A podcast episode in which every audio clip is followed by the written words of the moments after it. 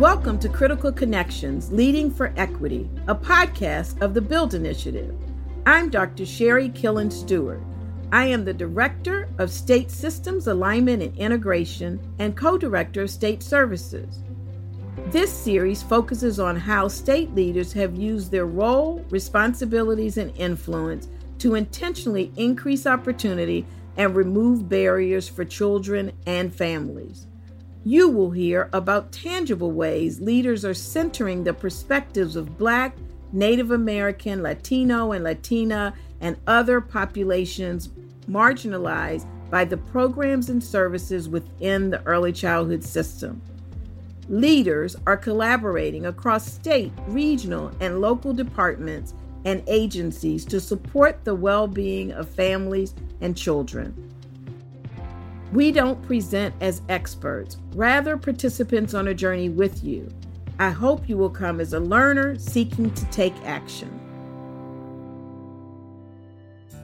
Today, we're talking to Jovon Perry. Jovon is the Director of Economic Assistance and Employment Supports Division in the Children and Family Services Administration for the Minnesota Department of Human Services. She oversees economic assistance programs, including the Minnesota Family Investment, Diversionary Work Program, Supplemental Nutrition and Assistance, Office of Economic Opportunity and Resettlement Programs for refugees.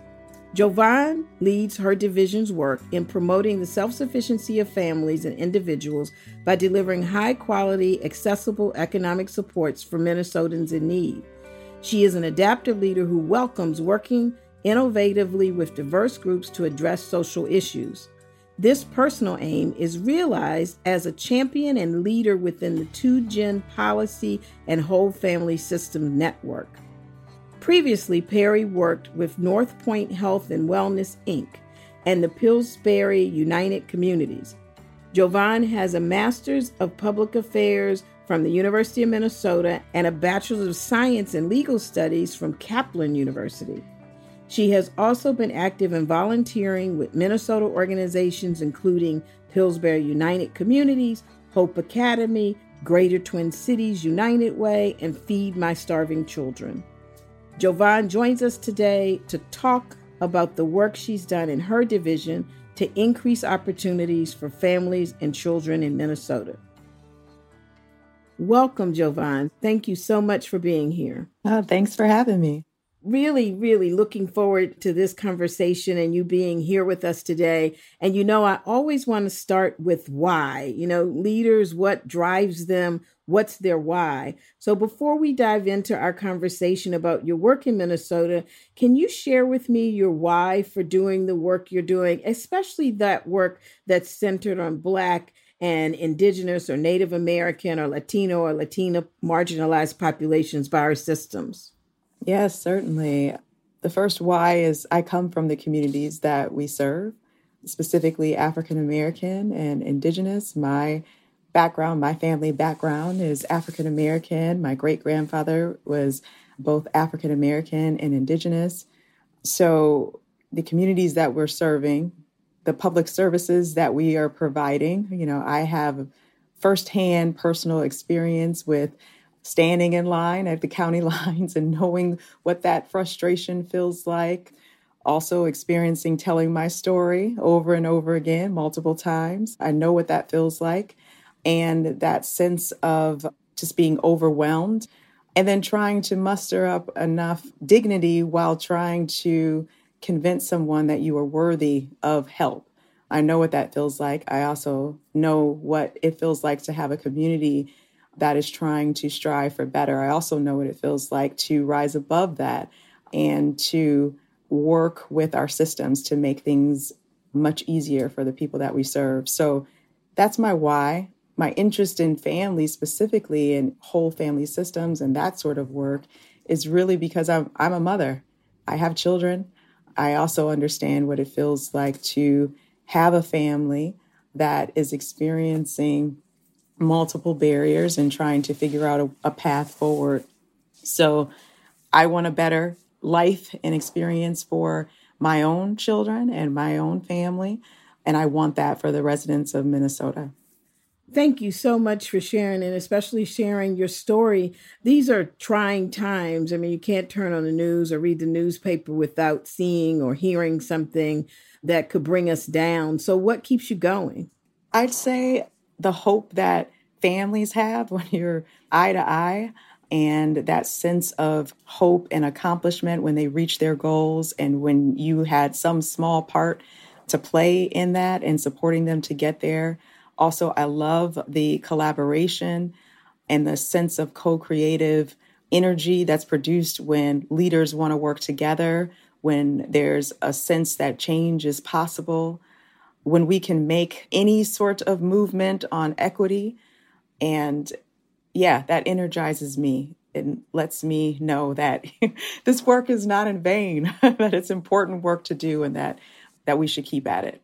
Yeah, I love it when you say eyeball to eyeball because there's so many leaders that really aren't face to face. And that brings to the next question, you know, understanding the root causes, what the real problem is, and using data to really plan, decide, and monitor. You know, how has your work been able to center Black, Native American, Latino, or Latina, or other populations? And can you give a recent example from your work? Where you've used that data and information to really tailor it so that specific families get a better benefit and outcome? Well, within my area of economic assistance and employment supports, we are looking a lot at cash and food benefits. And when I first got into the position, I wanted us to begin looking directly at disparities and not shying away from them or being scared to face them directly. So really asking our research and evaluation staff and all of our policy staff to begin looking directly at what is it that our data is saying? How effective or ineffective are we at meeting outcomes? And what does it look like to disaggregate the data that we're seeing as well so that we know which communities are being left behind, where inequities are occurring and persistent, and then utilizing that information to share across, not being afraid to share with our fellow state agencies, the communities that we're serving, counties, tribes, all stakeholders involved, where we're failing so that we can collectively work together. We've done a lot of work around producing specific equity briefs on our program areas and how we're doing on those holding ourselves accountable when we're not meeting outcome measures, getting away from just outputs. At the state, we've done a lot of that, of just sharing output information and moving from outputs to really where we want to go. I'd also say, you know, we've been dabbling more with more innovative tools like Tableau, creating dashboards so that the public can see where we are, and then also family voice beneficiary and participant voice going directly to families to say okay this is this is what we think we're doing. How does that actually feel? And being a recipient of those services and those those resources are they actually meeting the need or not? Right. And then really deeply listening and going back to see where policy changes where can we move things and just letting our senior leadership also know what we're hearing directly bringing that voice into meet with legislators or you know wherever we can using both qualitative and quantitative data to push equity forward and to really work towards effectiveness instead of efficiency. Yeah, so powerful. And you're right there where I am. You know, our work is really grounded in the voice of families. And so, how did you get you and your team ready to be listeners first and then create strategies which are responsive to what you heard. And I don't hear you talking about a single program, but that lead to the well being of children and families, even your efforts to reach out to others. So, how did you get your team ready to really listen and then be responsive? One, I think it's really important to utilize a common framework and a common language. So, I began our team, our team was really fortunate to all, and I think most people that are working in the public sector start off anyway, well meaning and with good intention. And so I think it was tying into that good intention to do good work and then solidifying that with a common framework for what does it mean for all families to thrive? What does it mean for all families to do well, no matter who you are, what your family makeup is, you know, race, creed, whatever it is? What are the things that you need?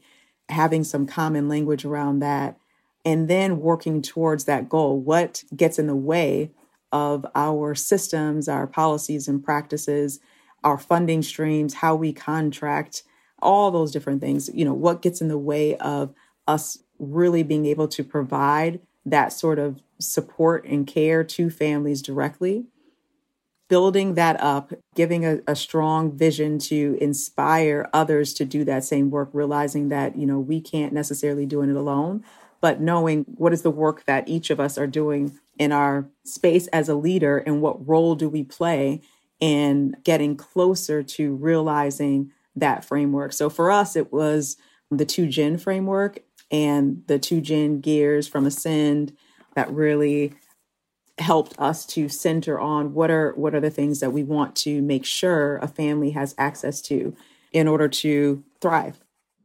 And do you have a specific example of a policy or practice that you modified to ensure you were reaching the Native American or Black or immigrant population? Yes. In our whole family systems work, our two gen work, we are working directly with families, with counties, with tribes, community organizations, and hearing from them. So, one of the things that we heard that I'll provide as an example was in our TANF program that we call lovingly Minnesota Family Investment Program here in Minnesota. We were hearing that within that program that has really strict requirements around employment services and work participation rates that must be met by states in order to continue receiving a you know a monthly benefit. Mm-hmm. So our families were telling us that everything, um, all of the requirements that they must adhere to, are all through hard copy. It requires them coming into a county office. Sometimes that can mean multiple transportation barriers, childcare barriers, all those sorts of things to continuously just receive benefit. And they asked us, why can't it be simpler? Why can't we use modern technology? It doesn't make sense that I can, you know, apply for a loan or something online, but I can't connect with my county worker or my employment service worker online. And so we thought about that and we created an app that we call Workforce One Connect across all of our employment services and workforce development programs within the Department of Human Services and then also the Department of Employment and Economic Development. This app allows for two way communication. It allows for text to go back and forth. It allows for you to upload and download documents. It allows for shared communication across multiple workers. It also allows for dual enrollment across employment service programs so that's one example of just how we've taken an idea, then piloted it, then expanded it. Now it's statewide across the state in order to support the needs of families directly. That's so powerful. I mean, you went from listening to, I can do my banking on my phone, but I can't talk to my county worker to saying, okay, let's take that on, pilot it, and then figure out how to make it statewide, which is so critical because so many people get stuck in the pilot but you figured out how to do that. You've mentioned a couple times that, you know, this isn't work that you can do alone. You started very early talking about reaching out to other partners and really being transparent yourself and sharing your data. When you listen to families, a lot of what you hear won't be what's in the programs and services and initiatives that you're responsible for. So you've got to have those partners. What are the opportunities for those partnerships in your work and what are the challenges to that collaboration? Well, the opportunities are vast and wide. I think it's just up to if leaders at the time see themselves in those opportunities. Being willing to adapt, I think, is the biggest challenge, really. This work calls for change. Adaptation is change, um, and that work is hard but necessary. And human nature and our state systems they favor the familiar and the status quo and uniformity. And so I think it's the willingness to constantly step into that adaptive space and do that with leaders. And I think that it's really important to do that no, no matter where a leader is. If there's other leaders that are willing to do just a little bit in their space, you know, baby steps in their space, meeting them where they are, especially if they are providing direct services they are you know a major stakeholder in the system meeting them where they are because those small incremental changes can give way and momentum to larger changes. And those changes really add up and make a difference. I think also just trusting that change is possible and using that inspiration to carry you forward. A couple of wins goes a long way especially for leaders that are in state government where change is progressive change is slow moving sometimes. Mm. So just to get a little bit forward momentum can be enough inspiration to continue that work forward. Mm. We talk a lot about, again, centering back on frameworks as our common place for how we come together, common framework for equity, common framework for how we want to serve families and what all families need gives us the foundation for how to build forward so that we're not spinning on where to start. And you know is that my place or your place or who's funding? It helps to bring folks together leaders together in multiple different spaces. And it is inclusive of all leaders as well in different spaces so that we can see ourselves in the co-creative process I'd also say that the networking is really important for making sure that there is space to learn from where you're going.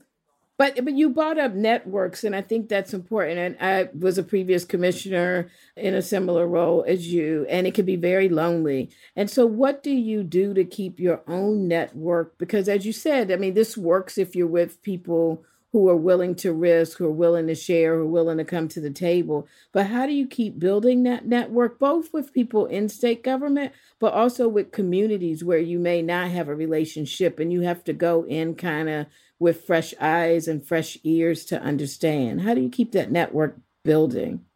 Oh, really by, you know, open communication, continuously sharing what you're working on. It calls for being uh, generous, generous with your time, generous with the work that you're doing.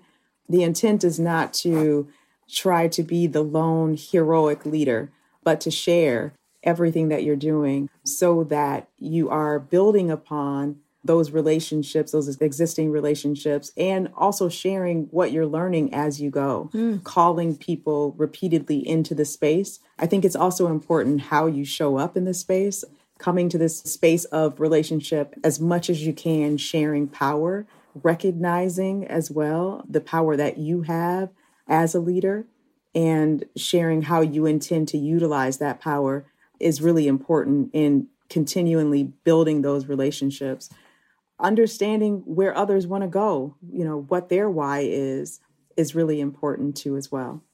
You pointed out what I'm always saying, Jovon, that as early childhood systems leaders that we i say reaching up. I love your term generous. We have to be generous with our time. But often we go to the table expecting to get something back before we give. And in early childhood work i really feel we have to give a whole lot sometimes before we get but that's that platform for building that network for building those relationships. So I, I love your term be generous as you go into these relationships.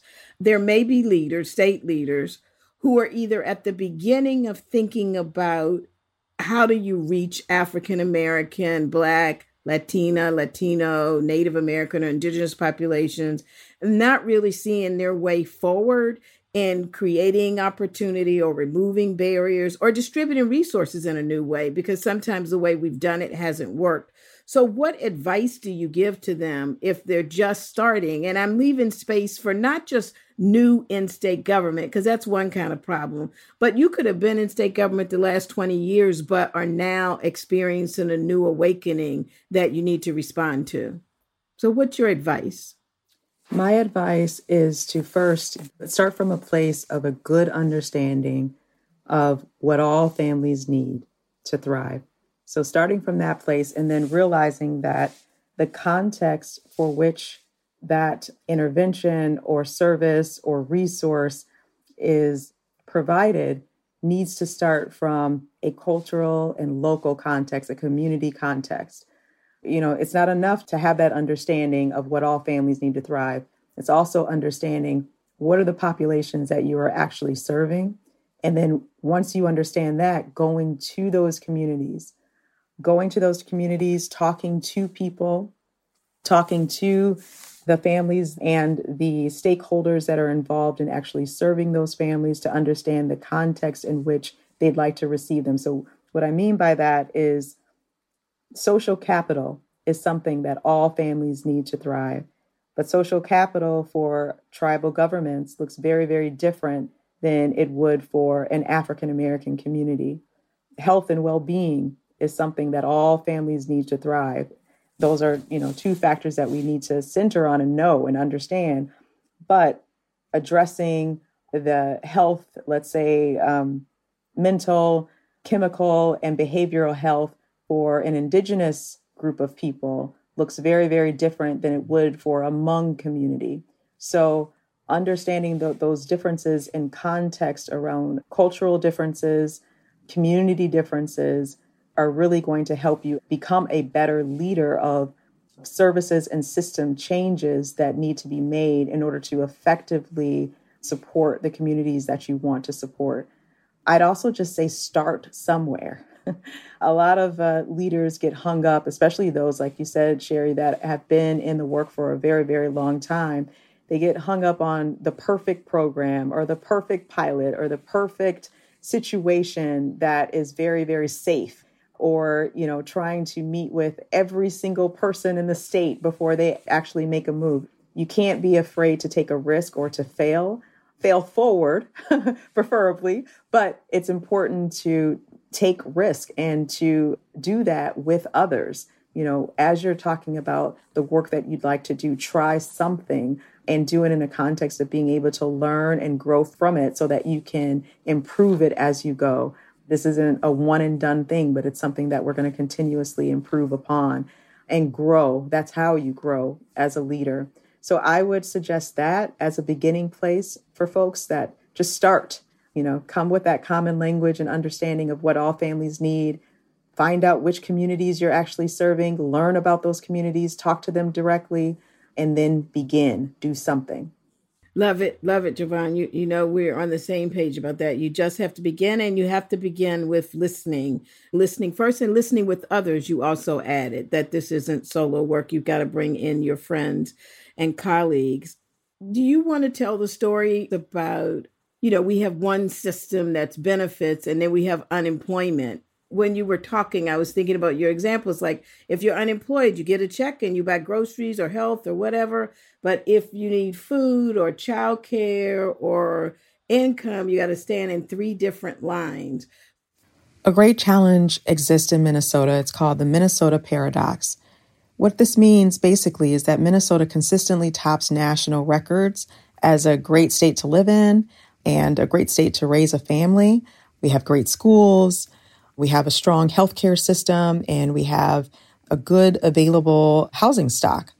We also have, of course, uh, what we call Minnesota nice in air quotes culture. But for Black and Indigenous people, their lived experience as residents of the state of Minnesota is quite different, very different. For those communities, we have deep and persistent disparities that exist in health, in education attainment, in employment, economic assets, home ownership. The paradox also shows up in the administration of our public service programs. So in our TANF program, the population by large is made up of women and disproportionately women of color are represented compared to our state population of people of color. This group represents four key industries the hotel restaurant industry, our retail industry, low wage healthcare jobs, and temp agencies. And these industries have the highest turnover of workers, the most part time jobs, the most jobs without benefits, and those, you know, working in these industries are least likely to receive unemployment insurance benefits. These industries also dominate the use of SNAP and childcare and represent the disproportionate amount of BIPOC households in child welfare. Now, in comparison, populations that make up the unemployment insurance industry are by large white males. And there is no stigma attached to reaching out for help or receiving services from this program as exists in our TANF program. And our workforce development system is robust across the state with rising to the occasion to get these workers uh, that are on unemployment insurance back to work. Their access to these resources and services is streamlined and simplified with new technology and applications available online and through mobile devices. Minnesota has a great deal of work to do to realize equity within the public service delivery system. So, last question, you know, what is something that you really see on the horizon that's hopeful, you know, in this world where we see a lot that doesn't feel right? What are you hopeful about? What do you see in the horizon? I am really hopeful in wanting to create, wanting to be a part of the creation of equitable and culturally relevant continuums of care. So, services that, you know, really lead toward well-being for families that that create a bridge for families that are that have on ramps and off ramps but are not leading to benefit cliffs that can meet a family where they are and help them to bridge their process through life as defined and designed by them by the families themselves. I think that's really really important.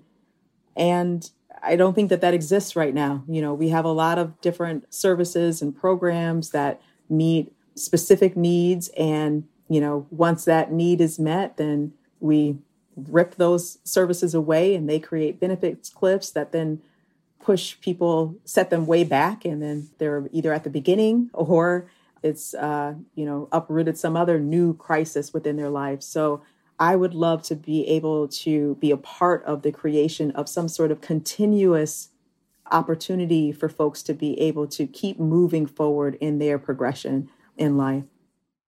Jovon, thank you so much for spending time. I really appreciate it. I think your stories and your lived experience and the the work that you're doing in the state and continue to do is adding value for lots of people that you don't get to see. So really appreciate all you're doing for children and families. Oh, thanks for having me. I want to thank all of you for joining us. If you've gained insight from today's episode, let us know by leaving a comment or giving us a rating or sharing it with your colleagues. Critical Connections Leading for Equity is a podcast of the Build Initiative. It's produced by LWC Studios. Producers are Candace Cole, Paulina Velasco. Build Initiative partners with state leaders to promote equitable, high quality early childhood and family serving systems that result in thriving and learning. To learn more about Build's work, visit our website at buildinitiative.org. I'm Sherri Killins Stewart. Thank you for listening.